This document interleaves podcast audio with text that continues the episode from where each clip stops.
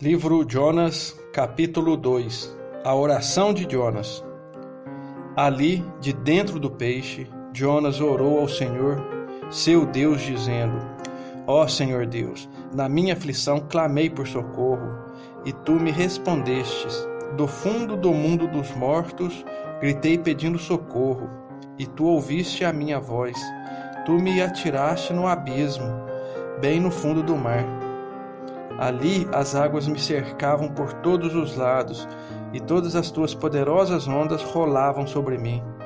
Pensei que havia sido jogado fora da tua presença e que não tornaria a ver o seu santo templo.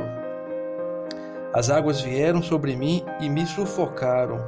O mar me cobriu completamente, e as plantas marinhas se enrolaram na minha cabeça. Desci até a raiz das montanhas, desci a terra que tem o portão trancado para sempre.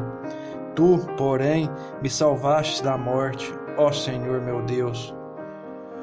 Quando senti que estava morrendo, eu lembrei de ti, ó Senhor, e a minha oração chegou a ti, no teu santo templo. Aqueles que adoram ídolos, que são coisas sem valor, deixaram de ser fiéis a ti mas eu cantarei louvores e te oferecerei sacrifícios e cumprirei o que prometi. A salvação vem de Deus, o Senhor. Então o Senhor deu ordem ao peixe e ele vomitou Jonas na praia.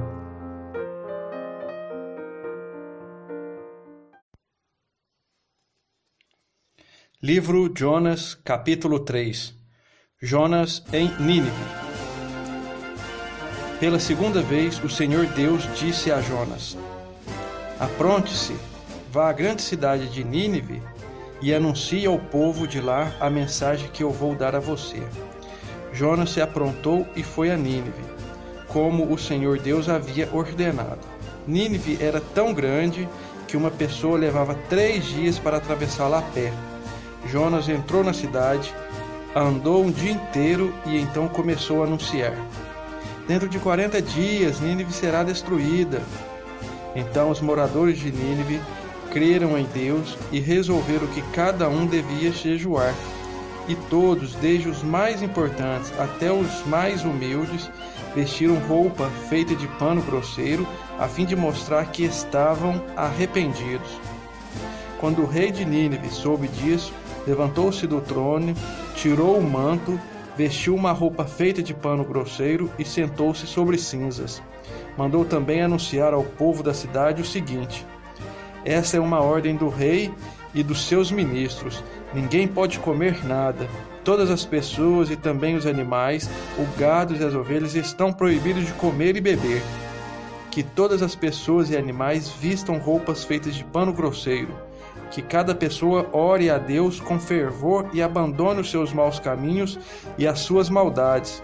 Talvez assim Deus mude de ideia, talvez o seu furor passe e assim não morreremos. Deus viu o que eles fizeram e como abandonaram os seus maus caminhos. Então mudou de ideia e não castigou a cidade como tinha dito que faria.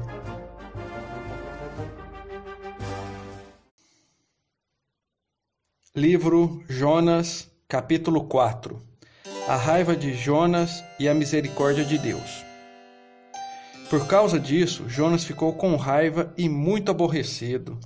Então orou assim: Ó oh, Senhor Deus, eu não disse antes de deixar a minha terra que era isso mesmo que ias fazer?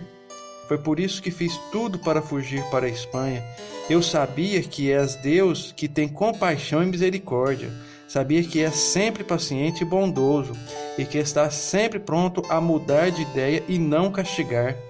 Agora, ó Senhor, acaba com a minha vida, porque para mim é melhor morrer do que viver.